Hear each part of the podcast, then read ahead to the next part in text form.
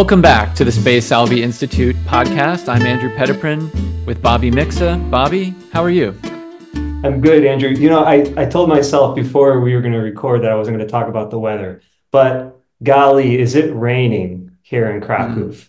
I mean, it's like the deluge. So, uh, how is it in, in Texas? Do you guys have uh, the monsoons yet? No, it's it's pretty pretty balmy down here. So still enjoying the non-winter. The little bit of winter we had was too much for me. So glad to be back to more civilized temperatures. Today, Bobby, did you know, is the hour of the weirdos. I and is that some invented thing? Or, it's it's, or... Uh, it's the hour of the weirdos, and joining us to tell us about the hour of the weirdos is our good friend Larry Chapp. Larry, how are you? Fine, chief among weirdos. And I hate winter. It's the invention of the Antichrist, probably Satan. And uh, I, I envy I envy those who are in warm climates. Yeah, Larry, I really I appreciate, you know, I always it, it, always warms my heart when I, I I put some silly tweet out there and I see I see your I see that you like it, and you liked one of my tweets about the evils of winter. So we are we are brothers, and uh, you know I, I, think kindred spirits in this weirdo endeavor that we might talk about today. Um, yes. Something a, a jumping off point maybe for our conversation today is I was telling Bobby I I loved your recent article on your blog. I know you publish all over the place and you write such great stuff for Catholic World Report, but you still keep up your blog, your your your Gaudium et Spes 22 blog, which is always has great stuff on it. And you recently published a piece on there called "The Falsification of the Good," Part Three: Mr. Cogito's Monster and the Prolepsis of Heaven and Hell, which was just uh, was just terrific. I, I really I really loved it. It had so many ideas that um, that are things that I try to develop and Bobby and I have talked about in our in our project here at the Spe Salvi Institute. Um, let's start let's start in a weird since we're talking about weirdos, let's start in a weird in a weird place. Let's start with teeth. You want to start with teeth? Um, I had this uh, I had this thought recently where I said to my wife, I swear to you, Larry, this is I'm not making this up. I said to my wife, have you ever noticed now that all like kind of elite people have the same teeth? They all like they all they all like there's no one. If you walk on the campus of Harvard University right now and you asked every single student on campus, I get I bet you none of them would tell you they didn't have braces. I bet you every single student on that campus would tell you that they had braces. Maybe I'm just prejudiced because I have a an underbite and like I've just always lived with that and I'm I'm like really proud of the fact that I never had braces and my teeth are healthy but maybe not you know maybe not like newscaster worthy or whatever but you you in your piece here you actually make the you actually adduce this example of kind of like the the smile right of the of this sort of utopian smile. So let's let's start let's start with that. What's what's wrong with everybody's teeth looking the same? Well it's it first off it, it evinces the whole problem with the technological paradigm of society. Uh, everything has to be of a certain standard. There, there can be no uh, disnormativity with regard to our teeth. We make fun of the. I once my daughter studied in in the UK, and I once asked her how the weather was over there, and she goes, "Oh, it's horizontal, just like all the men's teeth that are over here." And not, to, and uh, you know, and you know, it, it points to the fact, and I was kind of happy that people and men in the UK don't have perfect teeth you know, I, I, make the point in the, in the thing that what we're moving into is an era of robots and perfect orthodontia, or robots with perfect orth- orthodontia. And it's not just that they're straight, Andrew, perfectly straight, they're perfectly white too. Uh, and the elites in our society can afford to go to the dentist and have their teeth bleached and whitened and perfectly straightened and, and filed down to perfect sizes. So yeah, it's it's indicative of our of how homogenized we become in a technocratic society. Yeah, and can I just add one thing, Bobby, before you jump in? Bobby, you have such great teeth, so I, I, don't. I, I, I don't want you to not. I'm a, I'm a little self conscious because my mom uh, was convinced by the orthodontist that I would end up like Lisa Simpson. Uh, I don't know if you remember that episode when they show the progression of her her teeth that she doesn't get braces, but they're like going to stick out aside the parts of her head. So, um, yeah, I, I don't worry, Andrew. No, and chap, no offense taken. Uh, I just, I, I, I, I blame it on that orthodontist. He was actually quite a good salesman. So, well, no, don't, don't be ashamed. You look good, Bobby. But let me just add one more thing, and then I know you want to jump in too. But Uh, one of the reasons why I, I find that such a, a great observation, Larry, is whenever whenever any one of us critiques kind of the cult of scientism or the march of progress or you know we ask ourselves you know the question of uh, dr ian malcolm from uh, jurassic park about whether you know whether we should you know we were so busy wondering if we could do something that we didn't stop to ask why. People will almost it's so funny that modern dentistry is one of those examples where they say what you want to live in a world without modern dentistry? Are you crazy? You know pro- progress is good. Technology is good. Like it's just funny that that is an example that is so often used. Um, so what a funny kind of yeah. you know emblem that that we we can point to that as like an example of this like flattening out or something you know? Oh it's it's absolutely true. And uh you know i too have that underbite and i probably should have had you know braces when i was a kid to correct the underbite. Thankfully my parents didn't have a lot of money and they had five kids. So we, yeah. we did without we may we may do without the braces. Well we share a good strong look together larry. So you know what with the hair and the beard and the jaw. So you know we'll, well just... that raises a point too. I was just reading a great book by uh, uh barta. His last name is barta. He's a philosopher and it's a sort of anti-technology sort of thing. And what he points out in there is that if you oppose any technological advancement at all, you are then identified at, with the problem that the technology is meaning to get rid of. So if you're opposed to super monitoring of traffic and everything in your car monitored and your personal demeanor monitored and your heart rate monitored, blah, blah, blah, well, if you're opposed to that, that means you're in favor of drunk drivers. Uh, well, no, I'm not, but you know, you get the point. Speaking of that book, you know, you mentioned it. Uh, I forget was was with Mark on uh, your Mark Stallman. Yeah, it's called a um, web of our own making. A web of our own making. Yeah, so I down. Uh, speaking of technology, I downloaded a sample of that book and started to read it, and it's really good. But yeah, kind of that whole point. I mean, um, any type of criticism is is actually met with like the most egregious response with well, well, what would you, you know, then you you must be for this, this, this, and this. It's it's so yeah. interesting how today it's like you have to show your allegiance to all the blessings of technology, or else you're like against the salvation of mankind. Yeah. So if you're opposed to everybody having perfect orthodontia, then that means you're opposed to dentistry at all, and and therefore, you know, you're you're a luddite from hell. And this this is you know this is part of the technological imperative as well. Uh, one of the things that pushes technology and the tech you know what we have the power to do we will do and we should do is, is part of it is human sinfulness in this regard. Mm-hmm. human sinfulness creates competition especially amongst world powers.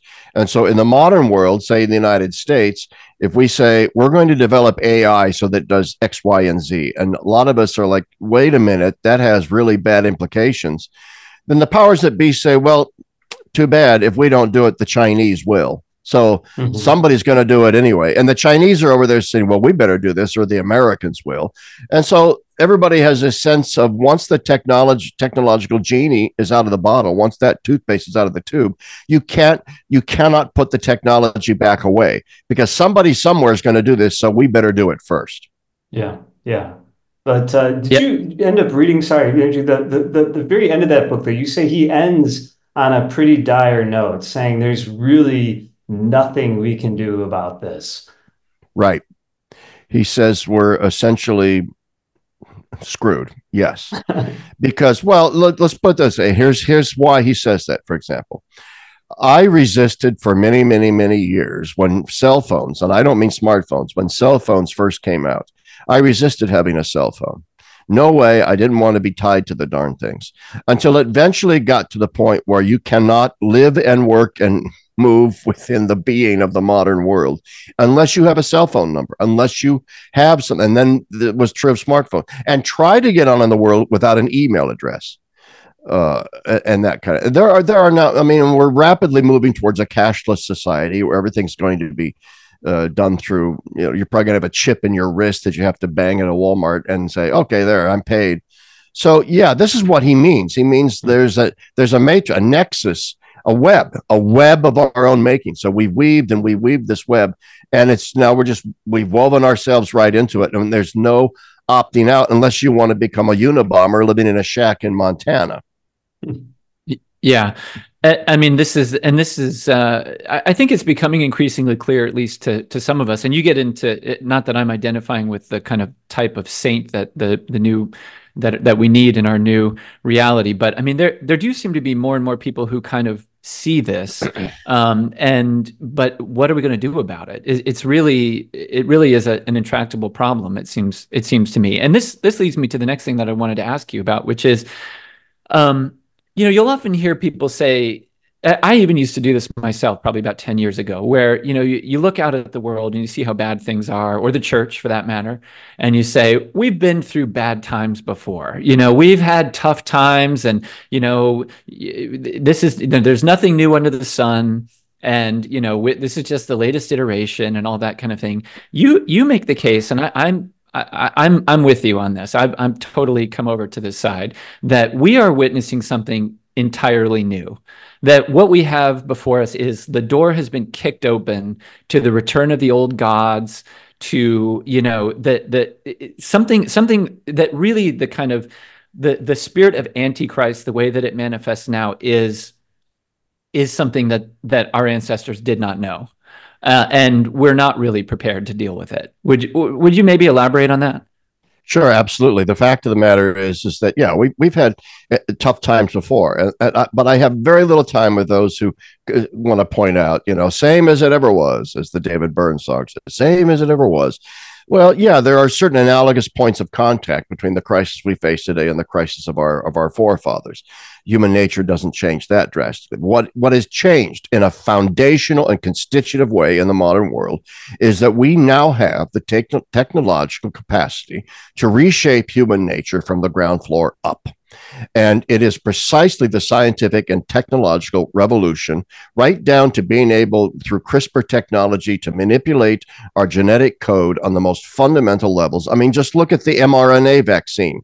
It's not even a vaccine, the COVID vaccine, right? It's a form of genetic therapy that goes in and alters it's, it's certain key aspects of this of the mechanisms of, of, of your cells. You know, we, we might have had certain crises of geopolitics or pandemics and so forth in the 15th century, the 13th century, but never ever have we had this kind of power to absolutely, and not just to reshape human nature, uh, from the inside out biologically, but to alter the very structure and form of human consciousness through the use of virtual reality technologies that are, I mean, just the other day, the big splash with the new Apple Vision thing. So now people are going to be walking around all day long with this thing strapped to their face. And as they're looking at you, they're getting digitized information about who you are and what that book on your shelf is. And, and, and it's just incredible. I mean, Shoshana Zuboff wrote a great book called The Age of Surveillance Capitalism. And that yeah. book is now maybe 10 years old and out of date. But the collusion of big government, big corporate power, and, and big tech coming together to create this, this web of our own making, this nexus, uh, out of which we cannot opt. And that's the difference. We will not be able to opt out of it.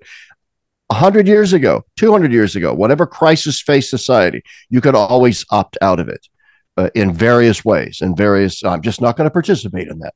But that is no longer possible, and that that's the problem.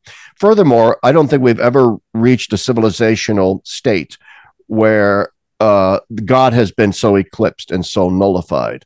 The transcendent has now been transformed into uh, the enemy as to an, uh, a distortion of our nature. So there have been eras where faith in God has ebbed and flowed. There have been eras where religious observance has ebbed and flowed. All right. But never before have we ever had an entire society predicated upon the idea that God does not matter. And not only that God does not matter in terms of our social construct, but that any construct of God, if it claims any social purchase whatsoever, is dangerous. So I go back to the, the thesis of Christopher Dawson and his various uh, analyses. There can be no civilization and no culture without cult, without religion. And religion and cult is what drives every every culture. Western culture was created by the cultus provided by Christianity, Catholicism in particular. That is now dead, dead yeah. as a social as a social having social warrant. Therefore, we've nullified God And when I, I say nullify, and more than we don't believe in God, nullify means at its very root, our society says not only do we adhere to the idea that God doesn't exist, we adhere to the notion the very idea of God is completely irrelevant. And those of you who are bringing it up are therefore dangerous to the social contract. That's where we are now. And that's how we're different. Yeah. That's really interesting. You know, um, I think last time we talked, we mentioned um, uh, Eugene McCarraher's book. Um, and uh, what's the title? The Enchantments of Mammon. The Enchantments of Mammon. And in that book, he he looks at uh, the education of Henry Adams. And Henry Adams in that book writes about um, going to see all these generators. Um, and uh, I think it's maybe in the World's Fair. And he it just strikes him that this is the new this is the new religion of the age. It just encapsulated right here. And he contrasts the generators, the power of the generators, with the power of the Virgin, uh, the Madonna with child. I think that's I, think that's in yeah. the section. Um, but I mean that that kind of sociology for someone to actually pick up on like what is the the religion of our day today. I mean, it's really fascinating if somebody like Henry Adams, somebody like a Christopher Dawson, uh, could could see this. And it's just it's it's very sad that still we see these things like technology, whatever you want to, however you want to think about it, but to see it not just as like a device or even a way of thinking, but it claims you, it, it claims almost in some ways your worship um, in a way. And I'm thinking of like a really, really good book that was written right before, or I think it was maybe written in the 1930s. Actually, Nick Healy, um, uh, Nicholas Healy at the John Paul II Institute, um, who Andrew, we got to have a Nick Healy on uh, eventually too, because if he responds to emails, I, I, think he does uh, not respond to emails. I, well, I tried to get him on my show. Good luck. Yeah, well, I mean, he's living off the grid, I guess. But um, anyways, he recommended, and the translation of the book was "The Failure of Technology" by Ferdinand Junger. But the book, I think, in German is like "Das Perfektion," uh, or the whatever it is in German, the, the perfection of technology, which is actually in some ways the oppression also of man and kind of the the uh, I think I think as as the as he argues throughout the book, it in some ways destroys many of these human things that we haven't. I I think that they republished that book recently, and it's very like there's little short insights, but he's on to something, and I don't think he could publish that when the the Nazis were in power, but he kind of sees he saw like really what was happening um, with this kind of erosion of of of the human. Uh, so I just yeah. I, I, really like with this this question of the uh, not even caring about the question of God anymore, or suppressing those who even bring up God. Um, do you think most people like what do we do with with many Catholics who just think it's a matter of proving the existence of God? It's just not that like for example, like, okay, well, we just got to give you, you know, some logical proof. So go read a couple, you know, Robert Spitzer books or go read Ed Feser. And I think, I think like Ed, for example, Ed Feser's book's really good. Um, but sometimes I think it's like, okay, that's not even, we're not even there anymore. I mean, yeah, maybe there will be some people who will be receptive to that, so it has a place. But for the for the most part, to even say I'm going to prove the existence of God, it just or even have something like reason, like we can actually come together to actually come to a conclusion about this is is a threat. Yeah, it is seen as a threat, and unless those kinds of arguments for God's existence, and I agree, Feser's are good. Uh, unless they begin to gain a majority uh, hold on on our academic institutions, those arguments are never really going to trickle down uh, to to the average person. So what we're left with is is a culture. Uh, you, you have to ask then the question: what would what would drag this culture kicking and screaming back to some semblance of faith in God? A faith in God that held that we ought to construct our social plausibility structures around around this con- this Christian concept of transcendence. We need to reorder society around that. You can't go back to some integralist model of the top down. We're just going to impose the faith on everybody. You can't do that.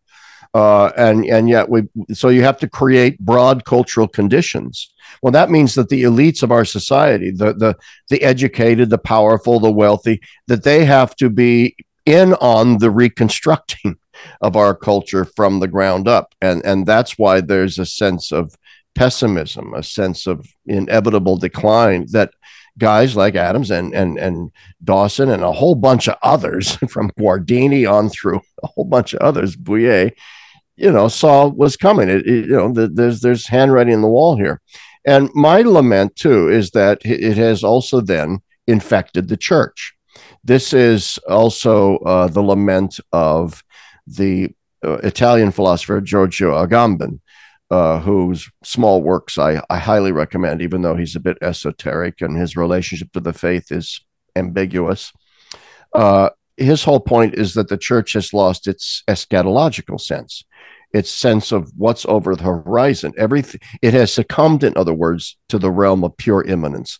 I mean, Charles Taylor's thesis of the buffered selves that we live within a pure immanent frame, and that the construction of modernity is that we just can't bust out of this. But we need saints that can bust out of it. And and that's what the the modern church almost seems disinclined to do. It, it almost seems for example this papacy in, in particular all right wants to live within this latitudinarian horizontalist immanent frame and to construct a version of catholicism that's purely therapeutic uh, and has no time for the, the rupture of the eschatological into our time and place. And this is Agamben's precise point. You cannot have a Christianity that doesn't have the provocation, the strong provocation, the Ernstfall moment of an eschatological inbreaking of the supernatural. A church that has lost that sense has lost its salty flavor. Yeah. I know you've you've said in a few places, Larry, that um, you know the the way of the the way of talking that you'll hear sometimes from the church it's well meaning but you know this idea of meet them where they are you know it's it's kind of absurd at this point because it's like where where is anybody? We're all nowhere. So yeah. meet meet somebody where they are it's kind of strange. And then you know to your point too about like w- w- the church is posturing you know um it's I, I i find it and i want to be careful here but i mean i find it sort of ironic that Pope Francis has said, make a mess. Um, when it seems like the church, right? But when, and, and I'm, I'm for that. I, I want to make a mess. That sounds great. Um, but it seems like the church is kind of more bureaucratic than ever and more paralyzed by itself as an institution than ever. You know, it's just like, it's all whether it's a pastor or a bishop or or the pope himself it's all any of them can do until they hit 75 to just pull the levers of the old machine and there's more than enough levers to pull until they run out of strength. And so they're just going to keep doing it because what else, you know, it, it, just seems like what else is there to do? I don't know. I'll just throw it back to you with that. No, with that no, it, it's it's true. I mean, there's uh, several books out on the market now that are that are excellent on this point. I'm thinking of the one from the University of Mary. I think it's called From Christendom to Apostolic Mission or something along those lines, and uh, it makes the distinction between uh, Christendom as a form of maintenance, and and then modern modern the modern need for evangelization that isn't maintenance Catholicism, but evangelical that goes out of itself. It's it's rooted in a, a kenosis of descent into the modern condition that requires us to go out and so on to to break through the status quo and the comfortable and all that. But what we have, you're so right. We have a clerical class. Once again, I want to be careful here. I have many. I just interviewed Bishop Jim Conley yesterday. You know, for my way, good. I have good friends who are bishops. Uh, and there are some good ones out there, but nevertheless, I think as I'm going to speak general in general terms, our clerical class is mediocre intellectually, morally, in every other way. They're not necessarily evil people, but what they are is they're driftwood. They just love to float down the stream with the current cultural currents.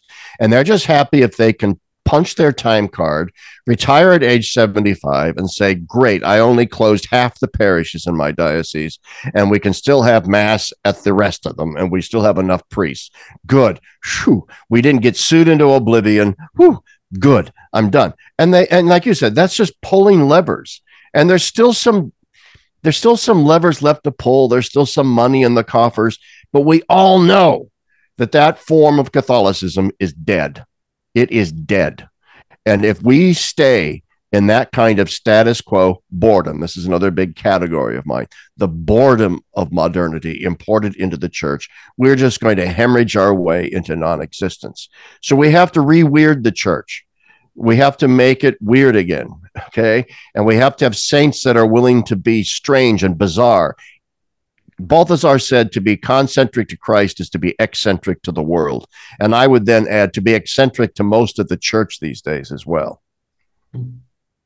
Yeah, it's it's really interesting, you know, the the call to sanctity, and you've mentioned a couple um, holy women who you identify as being models for our age, and one of them um, you don't really hear very often mentioned, but I'm very attracted to her you know, writings. Um, it's, it's Simone Weil.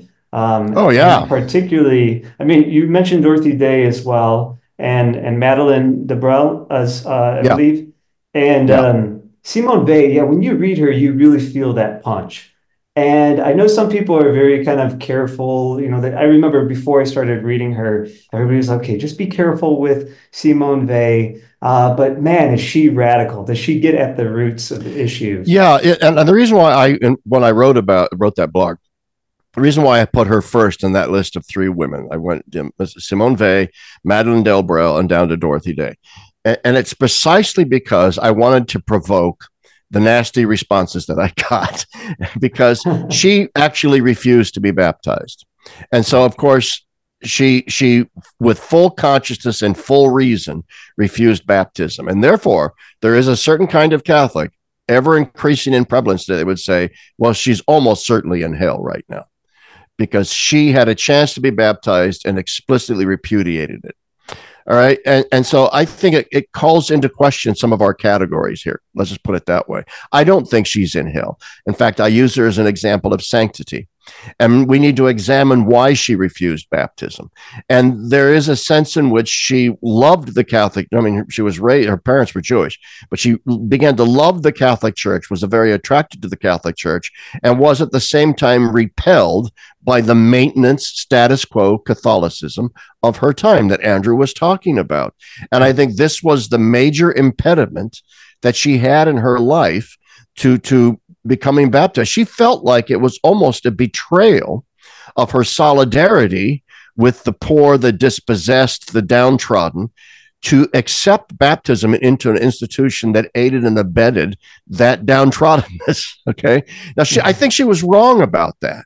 But my point is, you can see from her from her radical perspective, her, her deep desire to live in full solidarity with the absolute dregs of society, why she would think that way. And yeah, obviously, I wish she had gotten baptized. And yet, yet, yet, man, you're right. There's something. Peter Maurin, the co-founder of the Catholic Worker Movement, said the church needs to blow up the dynamite that she's mm-hmm. sitting on. Well, Simone Weil was a piece of dynamite, you know. And I, I wish that we could at least capture uh, uh what she was on about, as the British say. Well, that's what she's on about, eh? All right. If we could capture what she was on about, then I think we're onto something. Yeah, someone we Bobby has I think admired for some time, and I'm just getting around to my admiration for him is Charles Péguy, who I think has a similar a similar yes. testimony. You know, I mean, somebody who s- seemed utterly convinced of the truth of of the faith um, at the time of his death, but also had a complicated relationship with the church right up to that moment. And I, I don't know. I find and and his flavor is a little more to my liking just because of the whole kind of nation and civilizational aspect of it and stuff like that. So but i think they're out there these these witnesses right um, uh, there are and i would even throw de lubac in there i mean the yeah. fact is I mean, there's a reason why I wanted to highlight some of these French as well. Uh, Sarah Shortall in her book "Soldiers of God" is pointing out that the, the, so there's so much of that whole nature and grace debate between Lagrange and the, and the French Jesuits like uh, de Lubac has political antecedents. We need to remember that Lagrange was goose stepping around with Marshal Pétain down in Vichy, Vichy, France after the night. And it's not because he was a Nazi or a Nazi sympathizer. It's because he thought the Vichy government might restore the monarchy, might restore Christendom. And so he was part of Action Française, that whole political right wing monarchic movement. Whereas de Lubac was into Catholic action, which said, we, we got we got to rethink this whole thing, guys. Got to think the whole thing through. And Péguy was the same way. He, you know, he's talking about the mystique, um, you know, the mystique. Politic arises out of a mystique. Well, the church had been involved in the mystique of a certain kind of monarchic repression. Uh, and he didn't, you know, of course, Péguy didn't buy into the ideals of the French Revolution and laïcité and all that kind of stuff either. But it only goes to show how complex how complex things became for the French, for a Simone Weil, for a Péguy, for a de Lubac, when they're running up against a kind of Catholicism that was so complicit. I mean, just think of the Dreyfus affair. Mm-hmm. Uh, mm-hmm. You know, I mean, uh, like I said, Simone Weil was raised. It was her parents were lukewarm Jews, but Jew. All right, so you're you're living in the France in the aftermath of the Dreyfus affair, and you and you're saying to yourself, well, this is not an institution that I necessarily want to be identified with. Mm-hmm.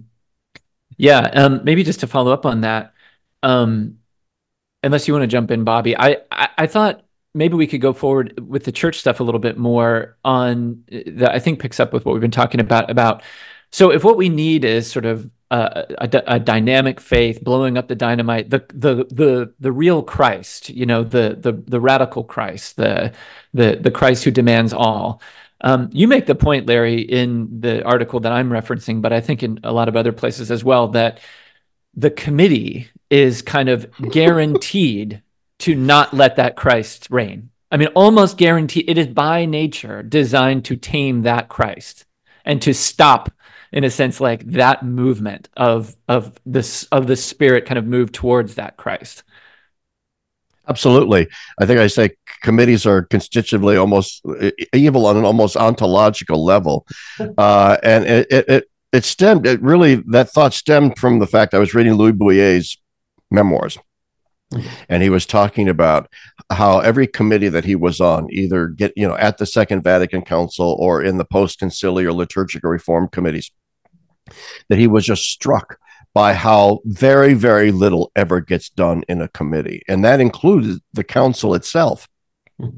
And I mean, he believes in ecumenical councils, but his, his point was in the church, in the Catholic Church, where sanctity is the voice that needs to be heard the most, then it is quite often simply the saint, the single saint standing there in your midst who needs to be listened to and not some committee of because the very essence of a committee is to reach consensus. And consensus means you're going to blunt the prophetic. You are constitutively oriented towards blunting difference and anything might that might hint at difference. So you're rounding off every single rough edge, every angular point.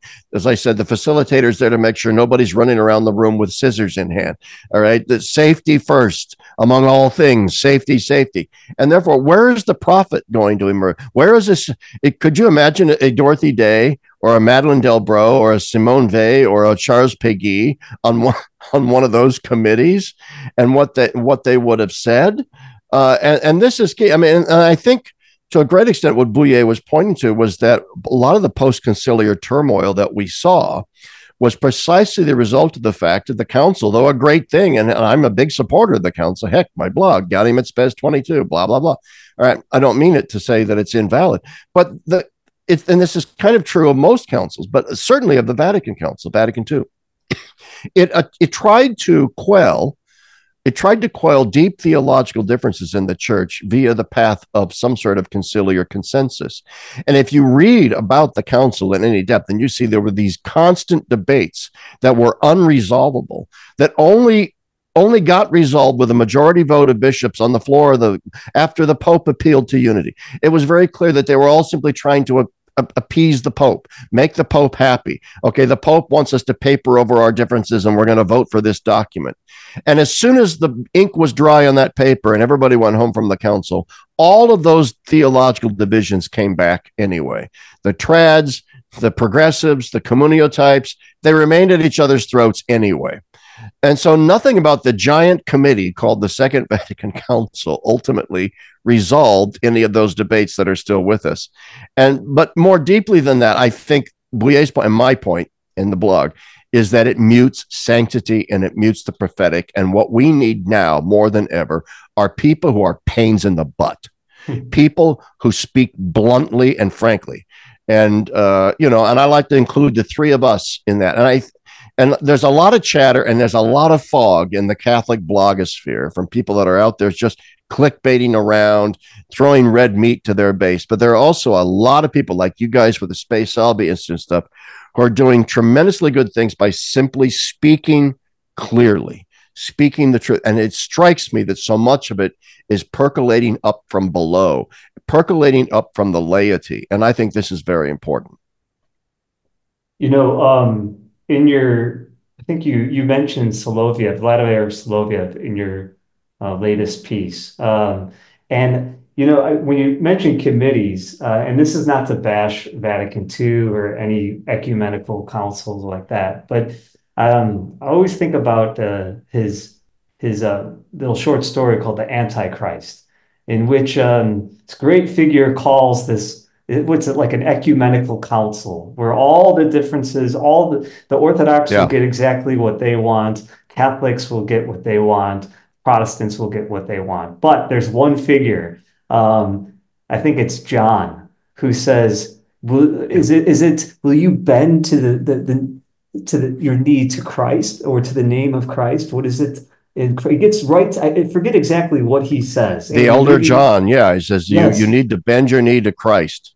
Yes, and that's when the, the mask and his fa- his description of the Antichrist's face is so interesting that then the mask is dropped, and then all of a sudden John drops dead, um, and you just had it's like this this the, then it becomes this eschatological thing um, at the very end of the story, but that that short story and is so interesting because you know you had uh, Pope Benedict oftentimes would mention it. Um, yeah.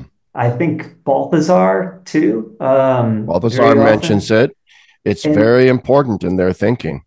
Yes, but we need like besides just the story, but even figures like Soloviev, who I think showed up in the Vatican and they thought he was a homeless guy outside of uh, just living on the streets of Rome.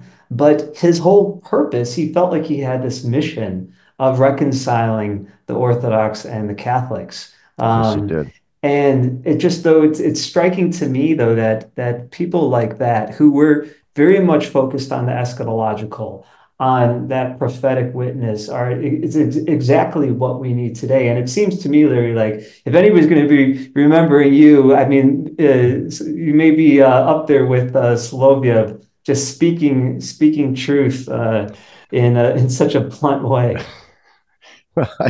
I don't know if if I'm uh, sanctified for doing so, or if it's just part of my curmudgeonly nature. But uh, yeah, I mean, I've got I, I, I try to speak clearly and bluntly. But to go back to Soloviev, I mean, I I read that his little short story in the Antichrist a long to many decades ago, but I was recently reminded of it by reading uh, uh, the book by the French historian Alain Besançon. I hope I'm pronouncing yeah. his name, called "The Falsification of the Good," which is where I got the title for this.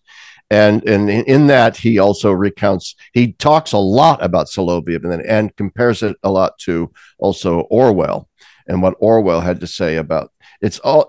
He's also pretty dadgum sort of pessimistic about the direction that the culture is going. Uh, and he believes that Soloviev, both Soloviev and Orwell were these prophets coming from completely different mindsets, mind you, completely different sets of motives, and yet reaching very similar conclusions. But it's also in that book that I got introduced to the poetry of the, po- the po- Polish poet Herbert. Is that mm-hmm. how you hmm. pronounce his last name? Yeah, Herbert. Herbert. It's, uh, Herbert. Yeah, Zbigniew. Mr. Zbigniew uh, Herbert. Um, yeah, what a combination of uh, Zbigniew Herbert, Zbigniew Herbert.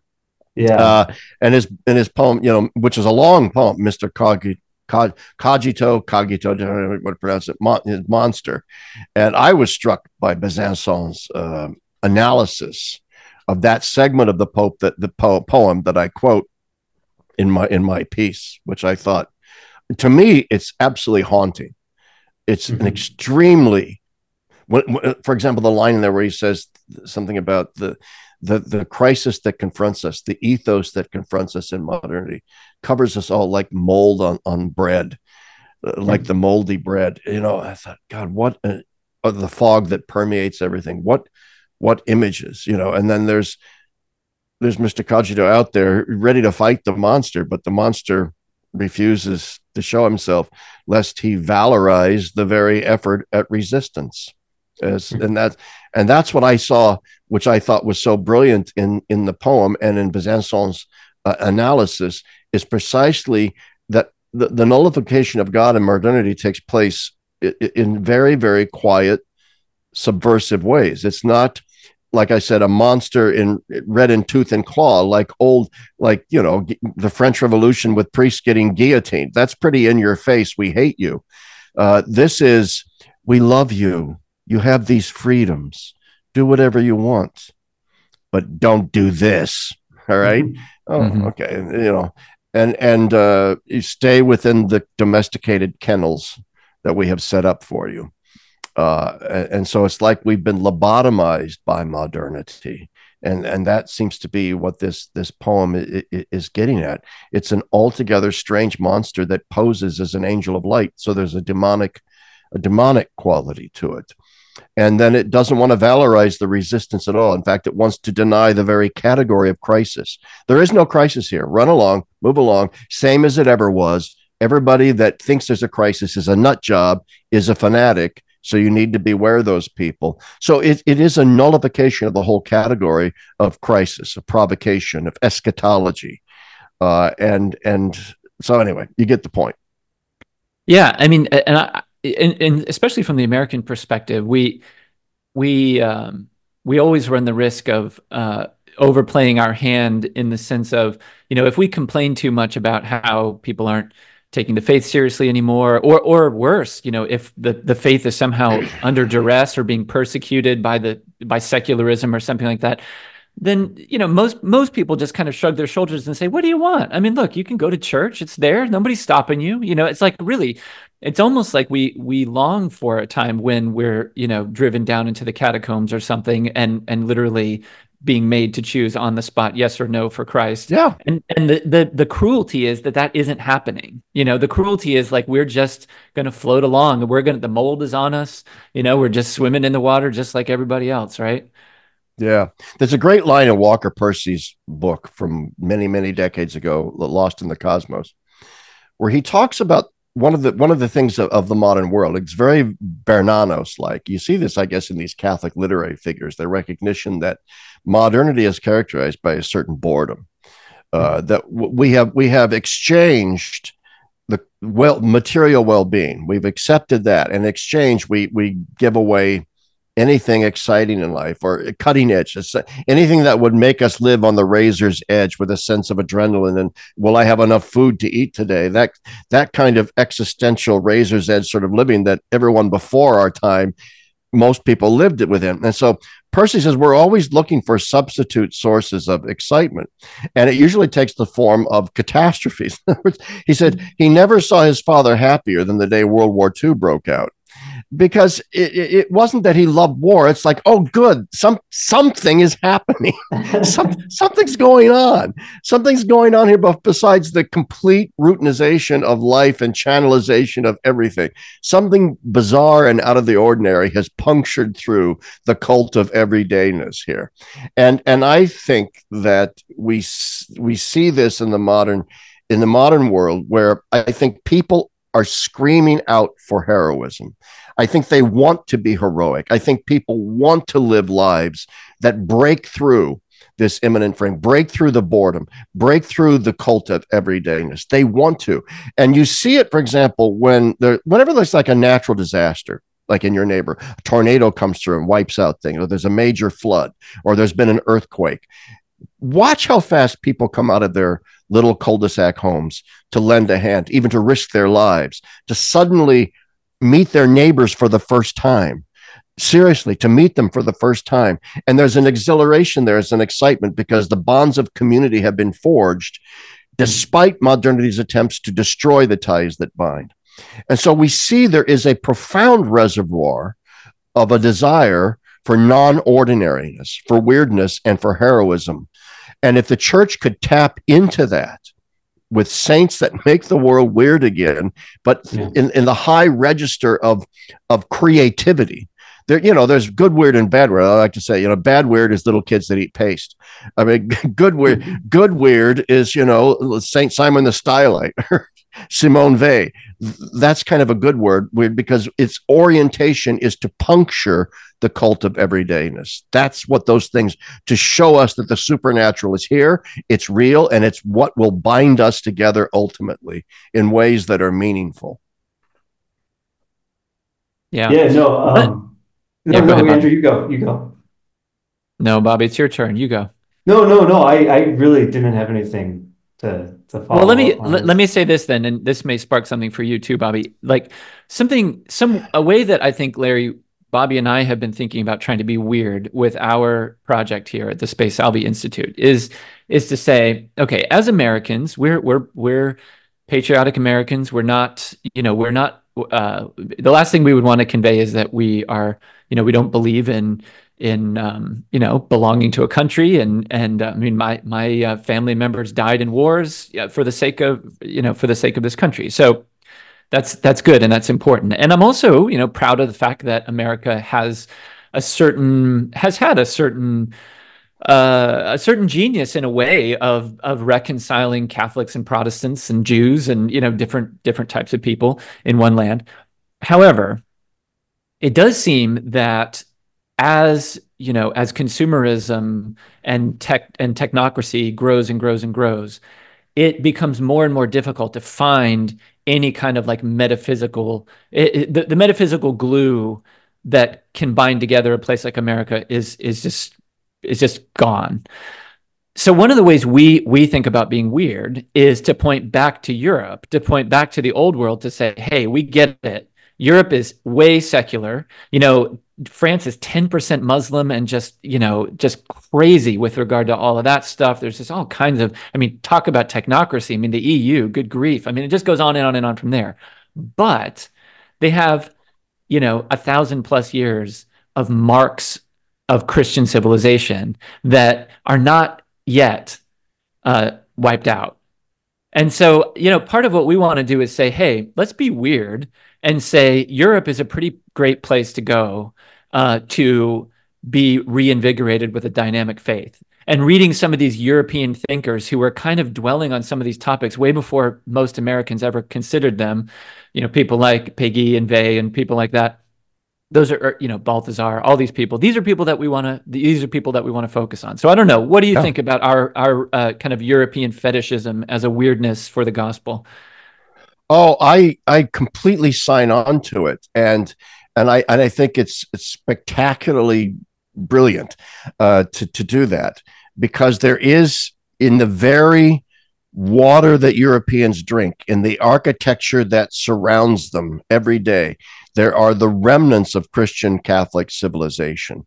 Uh, and I mean, it's one of the reasons why I love my favorite city in the world is Rome.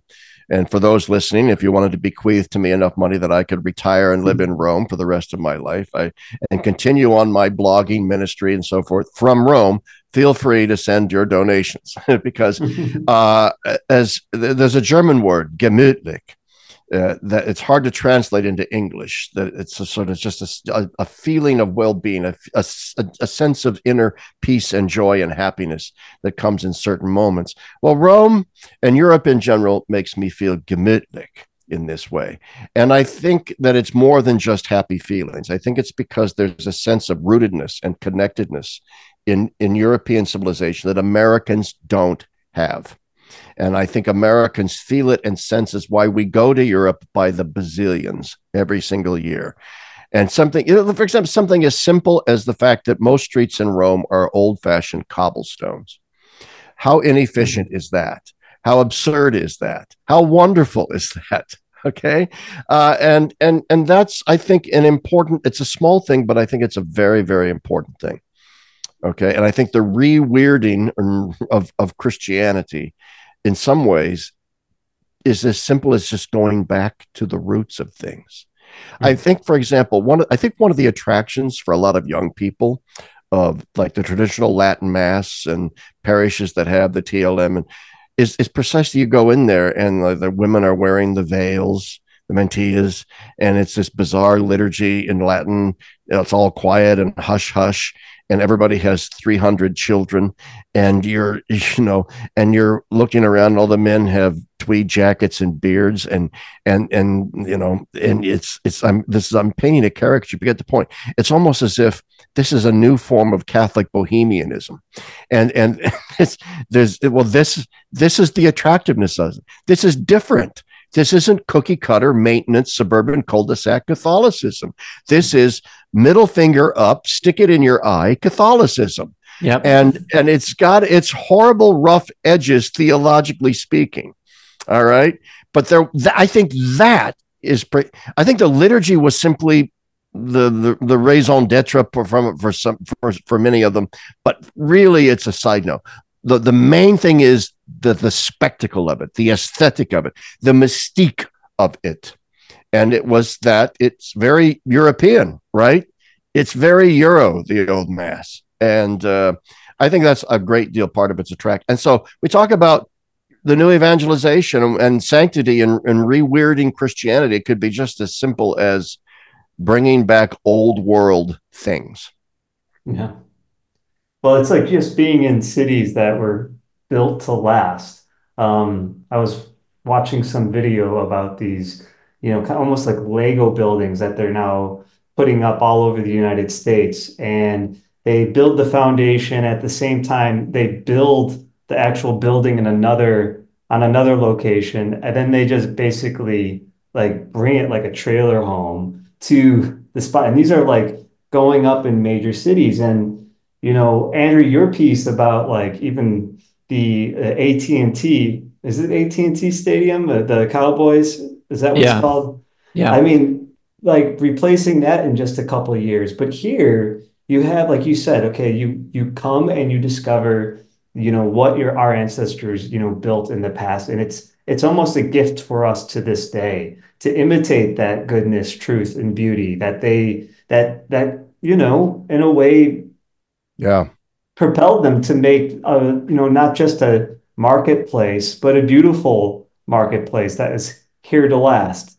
And you know, kind of going to that Scruton video, I remember that uh, that uh, Roger one- Scruton, what, Yeah. what why beauty why beauty matters. I was just going to bring this up. Well, remember the cafe section when it's like um, he he he goes into that one section that's just awful, um, which is just it was made by barbarians, and you know, Yeah. and it's it's it's it's it's basically a waste now. But then there's a little kind of like tiny tiny place that could be used for anything, and yet it's people love being there, um, and it serves any purpose. Uh, because the, cafe- the, the yeah. architecture doesn't kill the soul. The Yeah. architecture lifts you up. You think of, for example, even and you don't have to go back 500 years. Even in American cities, you have these beautiful old Art Deco buildings that were like built in the 20s, the Yeah. teens, the 30s. My hometown of Lincoln, Nebraska, downtown, believe it or not, has several of these old Art Deco buildings. And what you find is that now that they've converted the, the they're no longer department stores, they've converted them all into these hipster doofus bohemian like coffee shop entertainment areas. And there's a reason for that. Nobody wants to go anymore to the restaurants and the strip malls clear on the end of town. Everybody comes into downtown Lincoln to go to these old converted warehouses and art deco buildings because those those buildings have a soul. And almost every major American city is doing exactly the same thing. Is refurbishing these old gorgeous buildings that have souls, even while they're blowing up and destroying the buildings that they just built 30 years ago out of chrome and glass that nobody wants to be in anymore. And he also then in that video, Scruton talks about the degradation of modern art. It's not just architecture, and he highlights what Duchamp's what he calls it the urinal, the, the, the urinal, Duchamp's urinal as the great watershed moment of modern modern art. You know, and once again, you go to Rome and you find, for example, people will traverse all the way up the Corso to go up to Piazza del Popolo.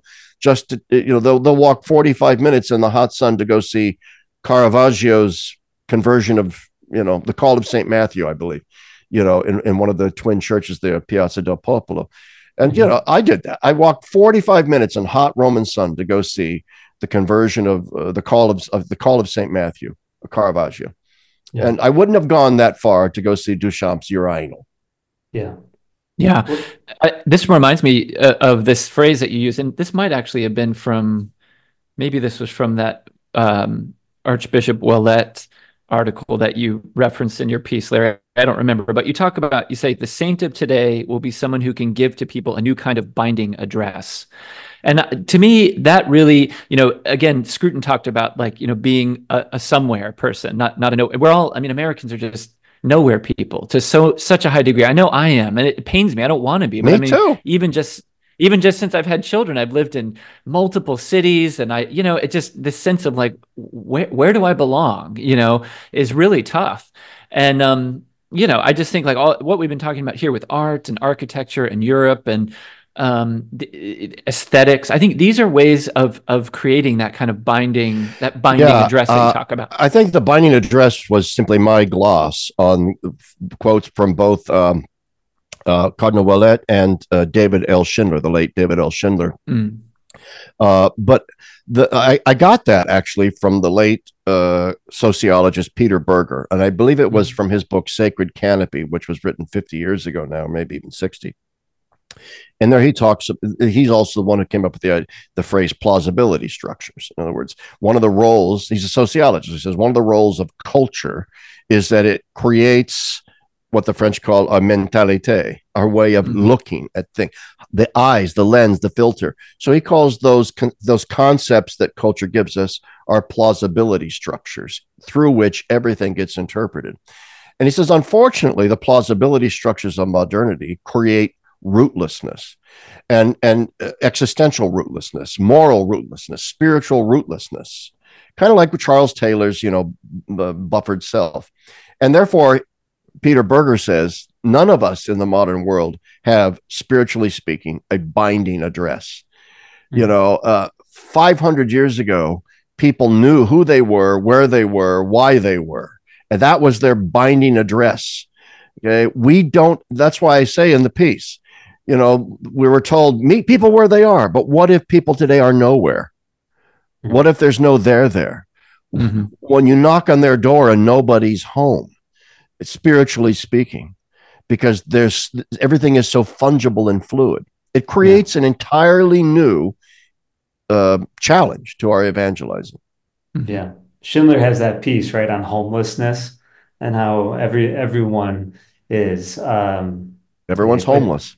Everyone's homeless. Um And I say to people all the time, is oh, you some people say you're so judgmental and harsh. No, I'm a leper preaching to other lepers. I'm like what you were saying, Andrew. I mean, I'm infected with the same bacillus of modernity that everybody else is. And and, and if I'm able to speak it with it to, to it with such force and some such bluntness and with to us with a certain level of anger, is because the disease is in me. I Mhm. feel it. I live it. I breathe it. And that's why I have a connatural instinct for it where even though I don't have a great deal of empirical evidence, I don't cite studies, I just live and breathe it and therefore exude it in words and say, this is what I see.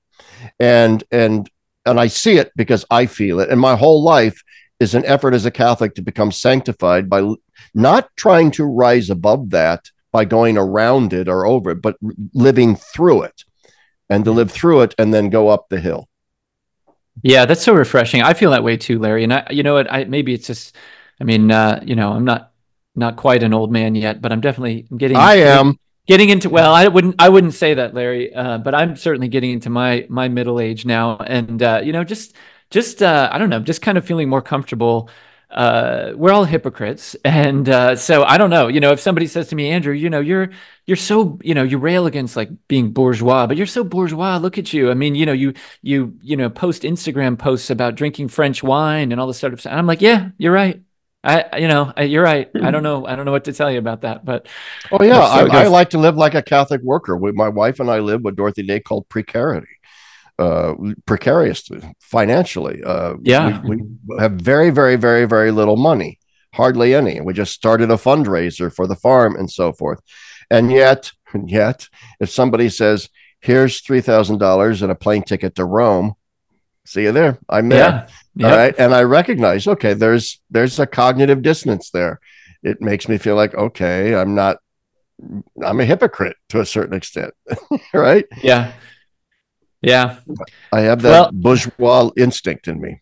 Yeah, it's it's hard to shake. It really is. And uh, you know, I just wrote this little piece about the that talks about the the uh, Whit Stillman film Metropolitan. And there's this character, this young man at the beginning who talks about wanting to he, he's a devotee of Charles Fourier and he wants to like go live on a Fourier utopian farm thing. And at the end of the movie, he and his friend are taking a taxi cab from New York City out to the Hamptons to rescue this young woman who's being, you know, potentially ruined by this cad. And uh, you know, they're riding in a taxi cab wearing J J press overcoats. And the one says to the other one, you know, I don't think I'd want to live on a farm. And the other one's like, yeah, no, I don't think I would either you know so it's like you know we're all i guess you know you really are doing it larry to some degree well so yeah to, to, a certain extent uh, and I'm, I'm so glad you're so into film uh, i'm into coen brother movies myself yeah yeah and i can i consider the coen brother i know we're we're running out of time probably but i yeah. consider but i know you're here so i'm going to pick your brain a bit i consider the coen brother movie fargo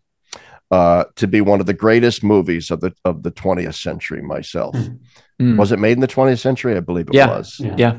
Uh, uh, I, I, just think it's it's absolutely part of it is because I grew up in Nebraska, and one of the things I love about the Coen Brothers is the manner in which their film captures the essence geographically and culturally of a particular area. So, having mm. grown up on the Great Plains, the mm. great scene in Fargo where Steve Buscemi, I can't remember his character's name, you know, is trying to bury the money and he buries it in the snow and he looks left and he looks right down the fence line. And it's, it's just, this is, I guess, North Dakota. And it's just the same, same, same, same for miles. And he, so he takes a little ice, uh, ice scraper, puts in the snow as, as a marker. And that to me was just the Coen brothers absolutely capturing some as of the place. But I bring it up. I bring it up simply because and I want to pick your brand. To me, it, it pertains to what we're talking about today. Um, that holiness can come can have with it a real simplicity. When we say bring weirdness back again, it doesn't mean let's be complex, let's be sophisticated. It can be real simplicity because in Fargo, the plot is the plot is, you know, the murder plot, everything is Byzantine. All right. The evil characters are the complicated one. The mm-hmm. heroine, the, the, the woman who has a certain secular sanctity, Margie, is simple. Mm-hmm. She's an utterly simple person. And to me, the high point of the movie is at the very end, they're sitting in the car. She's arrested, Peter Stormare, his character. All right. And she sits there and she's lecturing him and she goes, and all for just a little bit of money.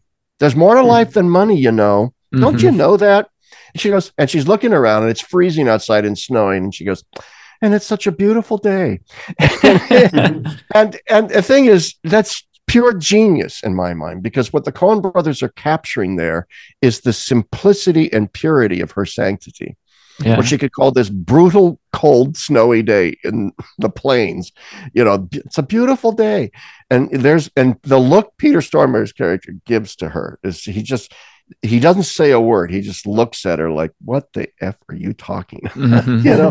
In other yeah. words, the light has shone into the darkness, or the darkness comprehends it not. Right. Um, well, anyway. yeah. Well, I'll just say this, and Bobby might want to say something. Then we should wrap up. But the, I mean, I, I also think about the Big Lebowski, where I mean, the the whole plot hinges on uh, a, a um uh, mixing up two guys, and one of them who has a the rug dude. in his apartment that he the likes dude. gets peed upon, and he goes to try and find retribution, and that sets the ball rolling for the whole thing, right? And and then he ultimately, even though he smokes pot and he's, you know, his life is a mess and all this sort of thing, he ultimately he's the one who's in a sense like essence abides, like he's and and and that's a good thing, not that other yeah. that other Lebowski who's the who's the real yeah. creep the fat know? rich guy. Yeah. Right. And, and, and so, there's a little Lebowski on the way. That's well, that's what I was alluding to by his essence, you know. Uh, uh, okay. But it's more than his essence. It's his, his it's his genes, it's his everything, isn't it? Yeah. Yeah. But it's, yeah. it's interesting too on the Coen brothers, you have though the um like pregnancy and children and it, perhaps in some ways what it, it seems to me in the messiness and kind of messed up world that's really going nowhere that's that's stuck in all of this sin it's kind of the hope in children the children provide that perhaps that that is yeah. the the way forward so yeah in fargo margie's pregnant very yeah. very pregnant yeah. uh, as she's out doing her work i mean as, as somebody who i mean raising arizona i remember watching that movie and You know, That's another get- one about children. Yeah, Yeah. not to get too like personal here, but you know, when you when you uh, not when you learn about like being ch like potentially childless and all that, it's just you you you learn what gift children are, and also orientate orientating you in a certain way. Like you you in some ways you talk about the future. There's like a future there. So Yeah. it's uh when I I watched Raising Arizona, um, I mean I've seen that movie so many times, but watching it at that particular moment. Uh, and I think one of the Coen brothers, um, with Frances McDormand, they I think also they couldn't have children, which was just to me, it, it's I've always wondered why children play such an important role in their movies. Yeah. I think it's true. It's true. Yeah. But I don't know what the Coen brothers' personal worldview might be. It might be utterly hideous for all I know. Just as I'm sure Woody Allen's worldview is utterly hideous, and perhaps even his personal life. But he makes great movies. Yeah, he does. Yeah, and just last note on the children thing. I mean, that's one of the key themes of Charles Péguy's Portal to the mm-hmm. Mystery of Hope, right? Is is Yes. children, and you know, let's face it, maybe the weirdest thing, maybe the weirdest thing we could do is just have children and just Have babies. Have have babies and raise families, or Well, that's why I mm-hmm. listed as part of the weird things, the bohemian things of like the traditional Latin. When I, you know, people, um, I get this from people who visit our, our, our Anglican ordinariate parish that I attend. A lot of families there, they're very traditional Catholics. They have families of five, six, seven kids. The pastor of our church has 10 kids.